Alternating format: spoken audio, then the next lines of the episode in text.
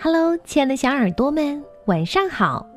欢迎收听微小宝睡前童话故事，也感谢您关注我们同名的微信公众号。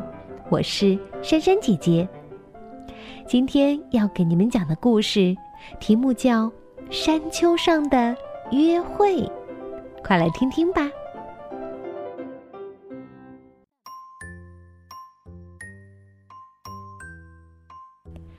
每天吃过早餐，呱呱都会在门口等邮差先生送信来，然后坐在秋千上读信。这是他一天中最期待也是最快乐的时间。他家的柜子旁边有一个漂亮的袋子，里面装满了信。这些都是玲玲寄给他的。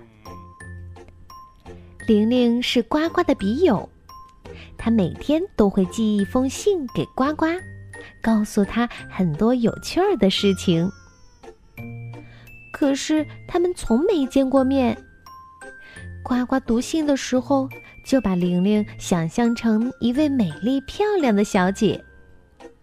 玲玲呢，也把呱呱想象成一位高大英俊的先生。有一天。玲玲很想见呱呱一面，就写了一张邀请卡。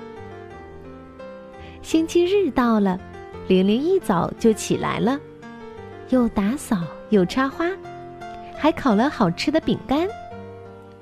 呱呱洗了个香喷喷的澡，换上新裤子，又打了红领结，照着镜子很满意，呱呱就出发了。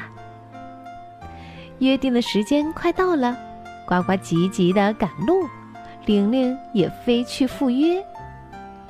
玲玲很快就到了山顶，左看右看，却看不见呱呱。这时，呱呱正努力的跳上山去。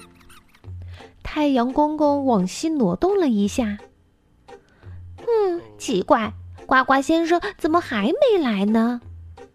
玲玲着急的想。呱呱好不容易跳到了山顶，累得直不起腰来。这时，呱呱看到眼前有一棵树，心想：“嗯，就在这棵树底下等玲玲小姐吧。”玲玲伸长脖子看了又看，仍然没看到呱呱的踪影。太阳快下山了，玲玲生气的大声叫了起来。哼，呱呱先生太不守信用了，我要和他绝交。就在玲玲生气跺脚的时候，靠着树干的呱呱摔了一跤，吓得大叫：“哎呀，地震了！”奇怪呀，这是什么声音？玲玲低头一看，正好和呱呱的眼睛对上。你就是呱呱？哦，你就是玲玲。哦，怎么和原来想的不一样呢？玲玲和呱呱有点失望。然后他们两个都笑了起来。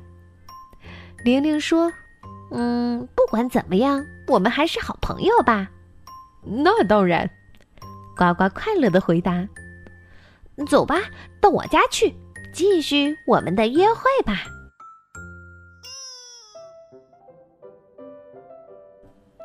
好了，那今天的故事就分享到这里了，咱们明天再见吧，拜拜。